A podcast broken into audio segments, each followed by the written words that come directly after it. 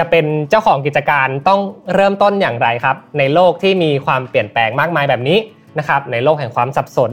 คนที่จะก้าวขึ้นมาเป็นเจ้าของกิจการเนี่ยคงต้องมีเรื่องหนักใจไม่น้อยครับ ไม่ว่าจะเป็นเรื่องของเป้าหมายเองก็ดี ความรู้นะครับ ความเข้าใจในธุรกิจที่ทำอยู่ และการวางแผนอีกมากมายที่ต้องเจอระหว่างทางครับทำให้เจ้าของกิจการนะครับ อาจจะต้องการแสงไฟนำทาง เพื่อส่องสว่างให้การเดินทางทำธุรกิจครั้งนี้ ไปสู่เป้าหมายได้ ประสบความสำเร็จได้นะครับ ผมคิดว่าการเริ่มต้นที่ดีที่สุดเนี่ยของทุกเรื่องราวนะครับ นั่นก็คือการที่จะเข้าใจตัวเองให้ได้มากที่สุด ว่าตัวเองต้องการอะไรจริง ๆนะครับ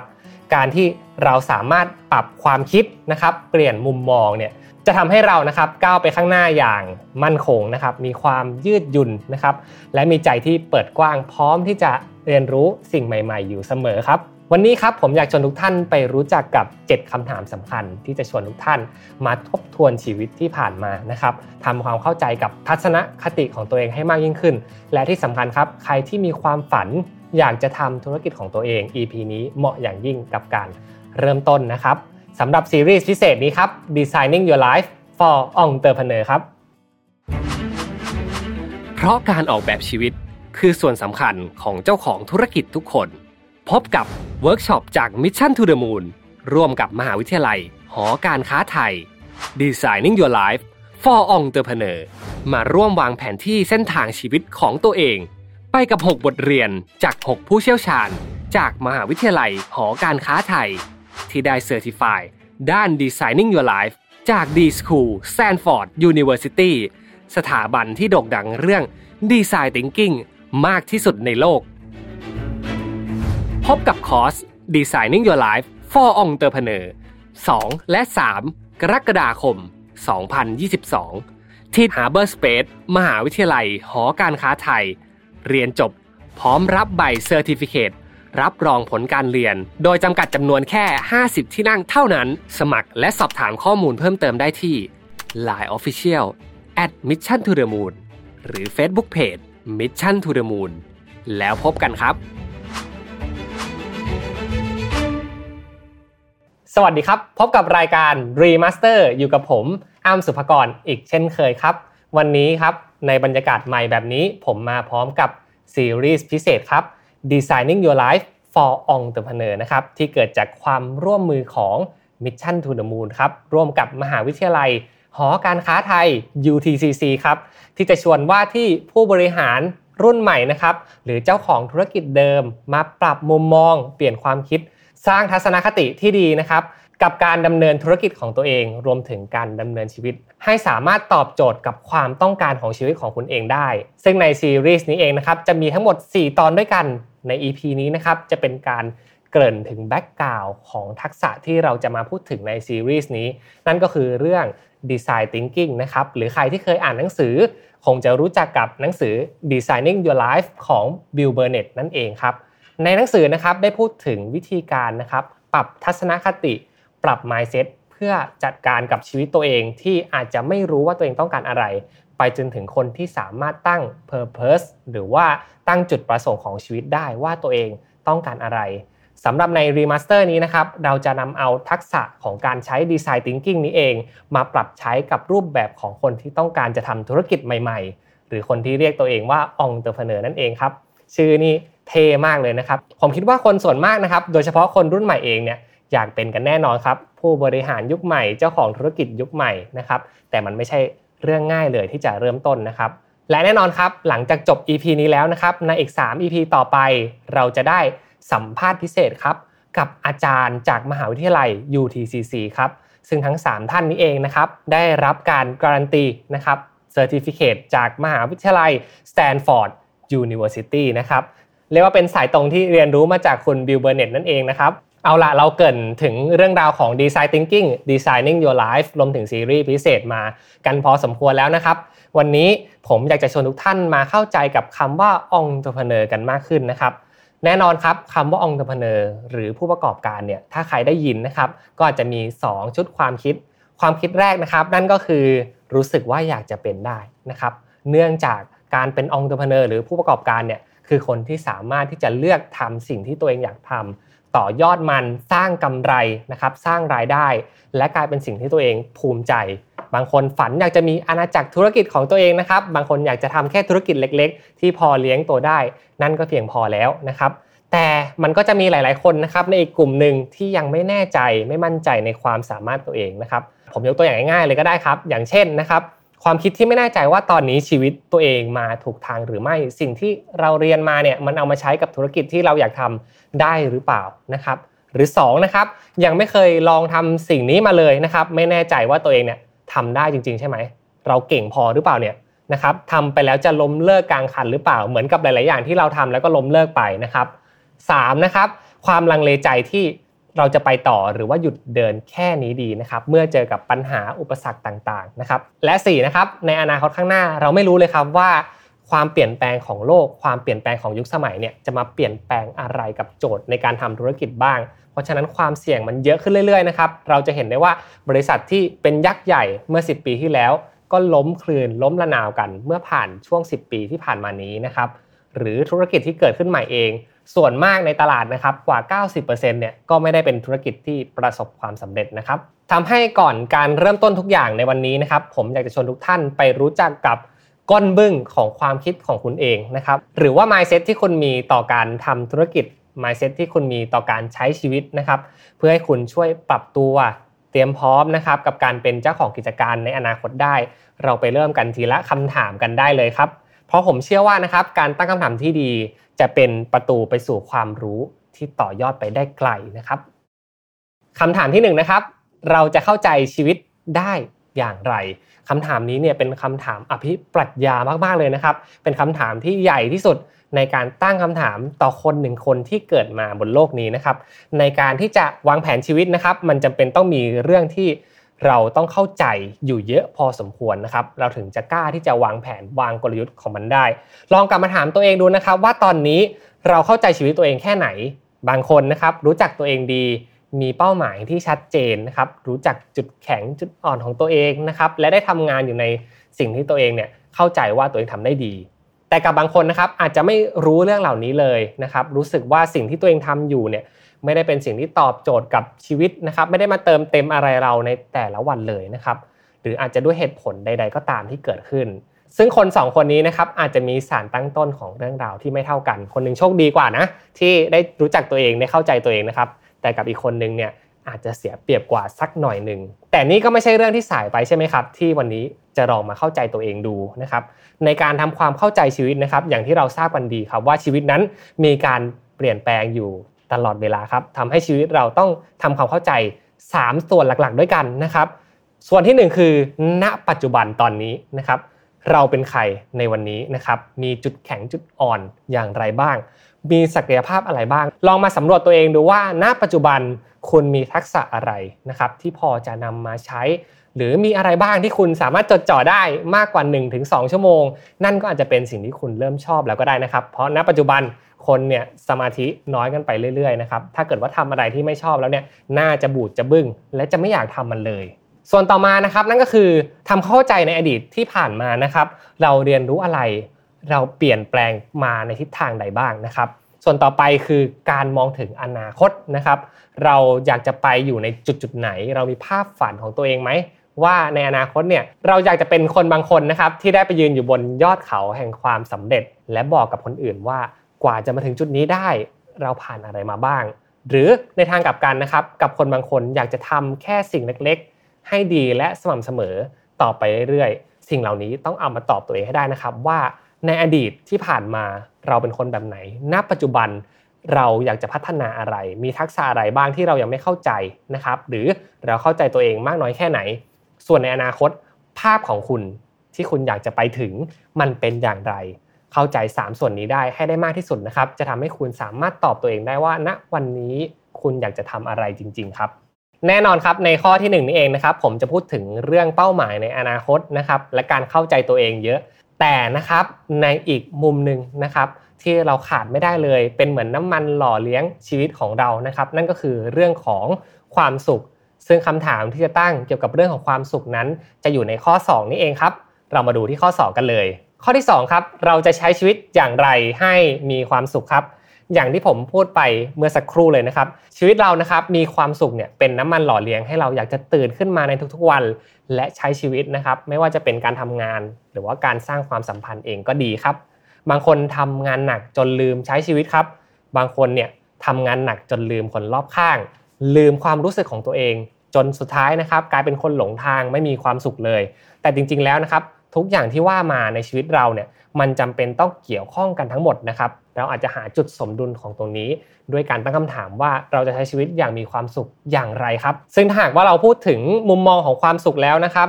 แน่นอนครับความสุขของผมนะครับกับคุณผู้ชมไม่เหมือนกันหรอกครับแต่ละคนเนี่ยมีความสุขที่เป็นปัจเจกนะครับ แต่ละคนมีสิ่งที่ชื่นชอบไม่เหมือนกัน มีธุรกิจที่อยากทำไม่เหมือนกันนะครับ บางทีเราก็แอบคิดว่าทำไมคนนู้นทำอย่างนู้นนะทำไมคนนี้ทำอย่างนี้ทำไมเขาเลือกที่จะตัดสินใจแบบนั้นทำไมเขาเลือกที่จะพูดแบบนี้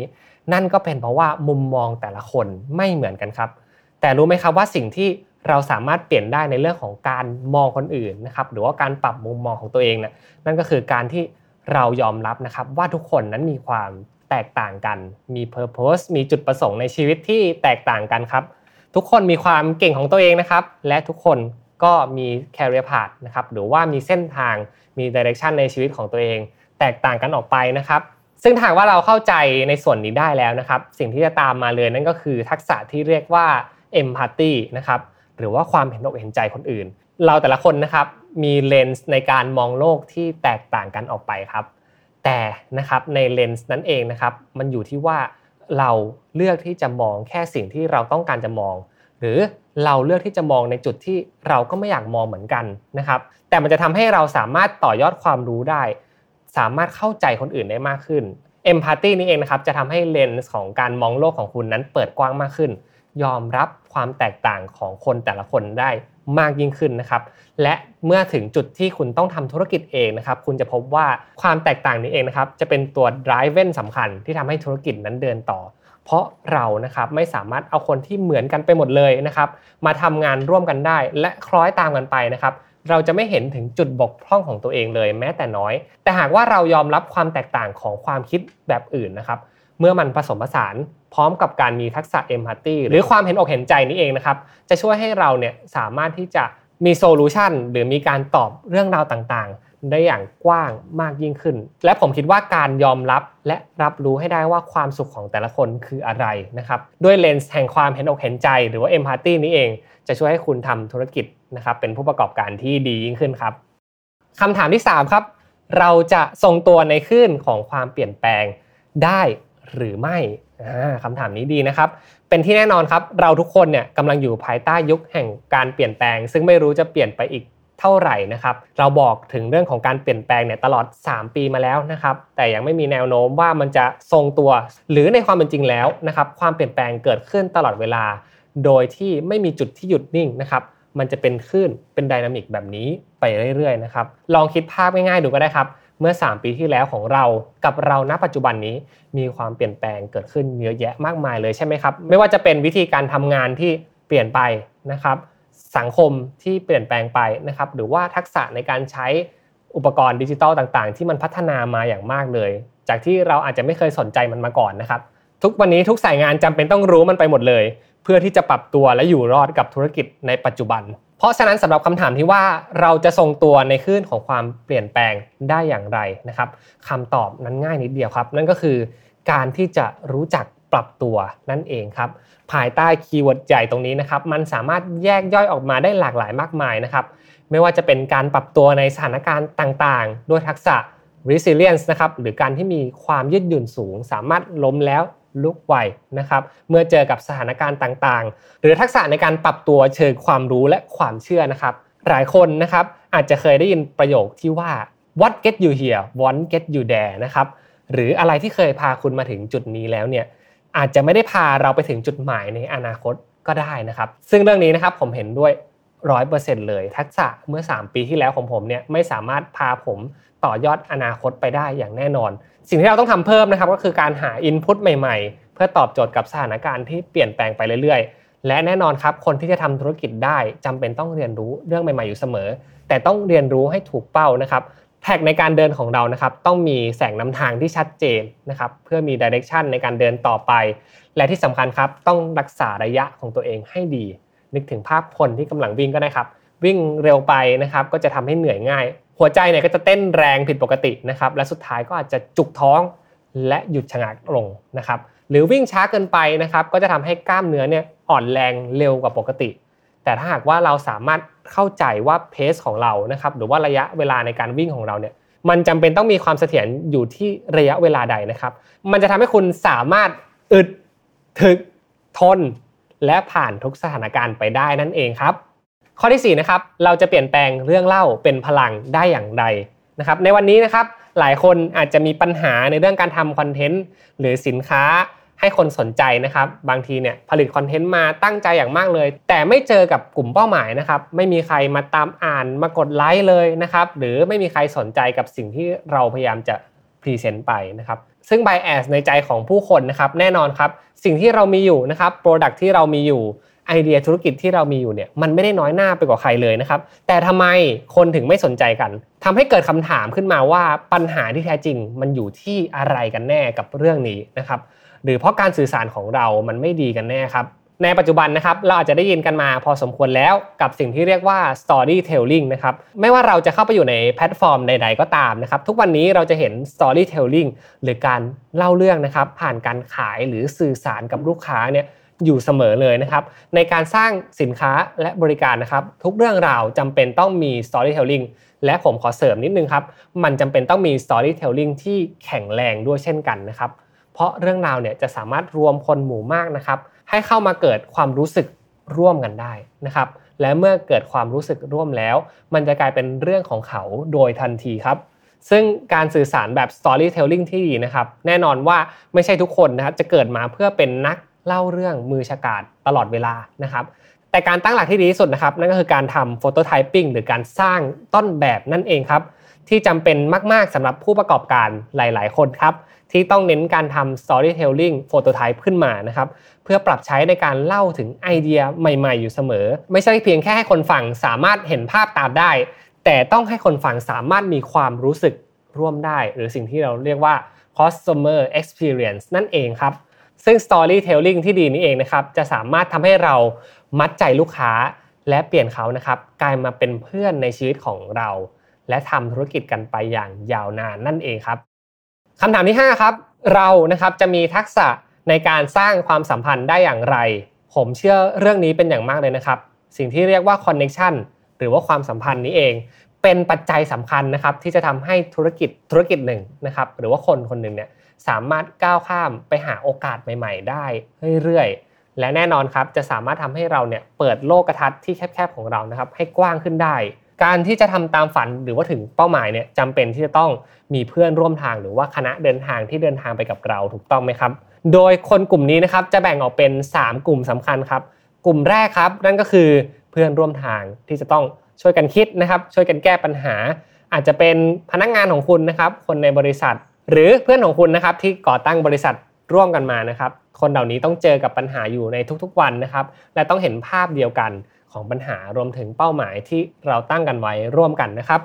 กลุ่มที่2นะครับก็คือกลุ่ม mentor นะครับหรือคนที่คอยชี้แนะให้เราเห็นถึงจุดบกพร่องบางอย่าง เพื่อให้เรานำไปพัฒนาต่อให้ดียิ่งขึ้นในอนาคตนะครับ มีคำเตือนมาให้เราคอยระวังนะครับว่าวันนี้ที่เราอาจจะทะนงตนเกินไปนะครับก้าวเร็วเกินไปเนี่ย mentor ต้องคอยเตือนเราให้ได้นะครับว่าให้ช้าลงหน่อยอย่าเพิ่งเร่งไปนะครับจังหวะนี้อาจจะยังไม่ดี และสุดท้ายนะครับนั่นก็คือกลุ่มเครือข่ายครับที่เราจะต้องเข้าไปสร้างความสัมพันธ์นะครับ ไปพบปะเจอคนใหม่ ๆ อยู่เสมอนะครับ ซึ่งคนเหล่านี้นะครับในอนาคตใครจะไปรู้ครับ อาจจะเป็นคนที่มาสนับสนุนธุรกิจเรานะครับ อาจจะกลายเป็นลูกค้าเรา หรืออาจจะกลายเป็นคู่ค้าของเรา และอาจจะกลายเป็นพาร์ทเนอร์ของเราในอนาคตก็ได้ ถ้าหากว่าพูดคุยถูกคอถูกใจซึ่งกันและกันนะครับ โดยทักษะในการเข้าหาคนนี้เองนะครับ ต้องอาศัยนะครับการสร้างความ ประทับใจหรือการรักษาความสัมพันธ์ที่ดีเอาไว้เสมอ บัวไม่ให้ช้ำน้ำไม่ให้ขุ่นนะครับคำถามที่หกครับ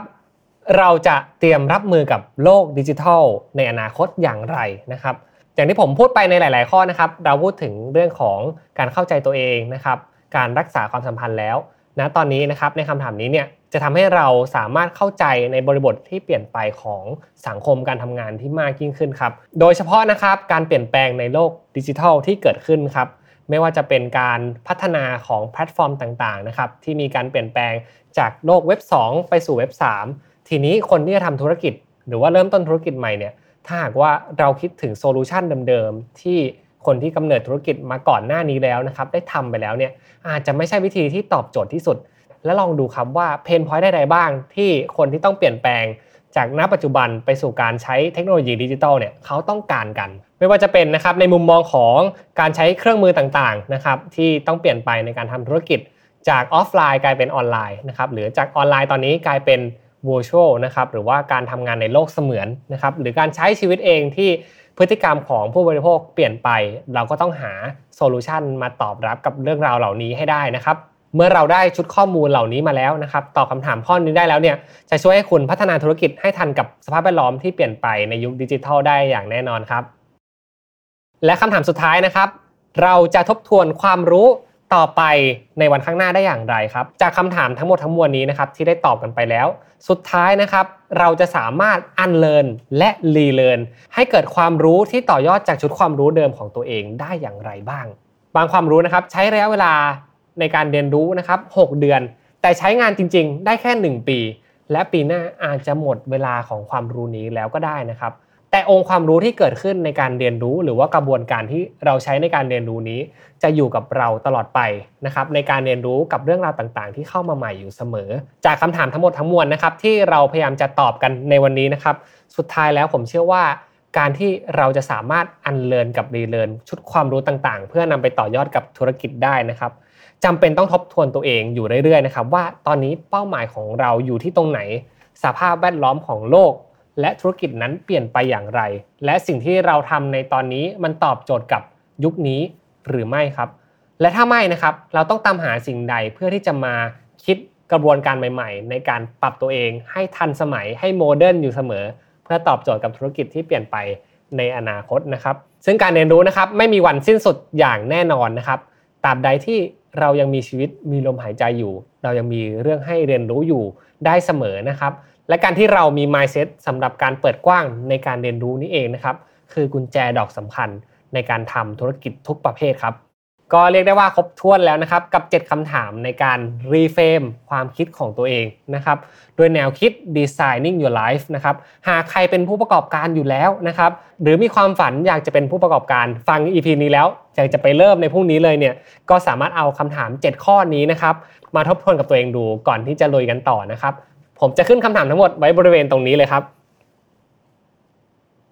ยังไงรอติดตามอีก 3 EP ต่อจากนี้ได้เลยนะครับ ว่าเราจะได้รับความรู้ใดๆบ้างนะครับ ในการปรับใช้กระบวนการ Design Thinking สำหรับการทำธุรกิจของเราในอนาคตสำหรับใน EP นี้ก็จบลงแล้วนะครับ ยังไงฝากกดไลค์กดแชร์กด Subscribe เป็นกำลังใจให้กับผมและทีมงานด้วยนะครับสำหรับวันนี้ลาทุกท่านไปก่อนแล้วครับ สวัสดีครับ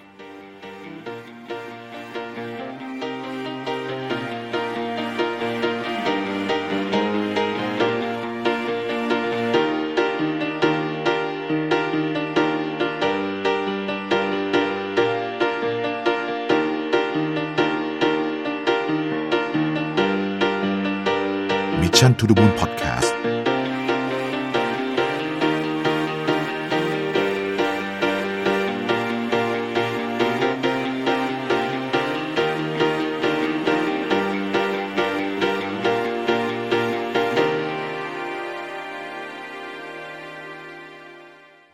และหากใครที่สนใจอยากจะพัฒนาทักษะ Designing Your Life นะครับ พวกเรามีเวิร์กช็อปพิเศษมาแนะนำให้ทุกท่านนะครับ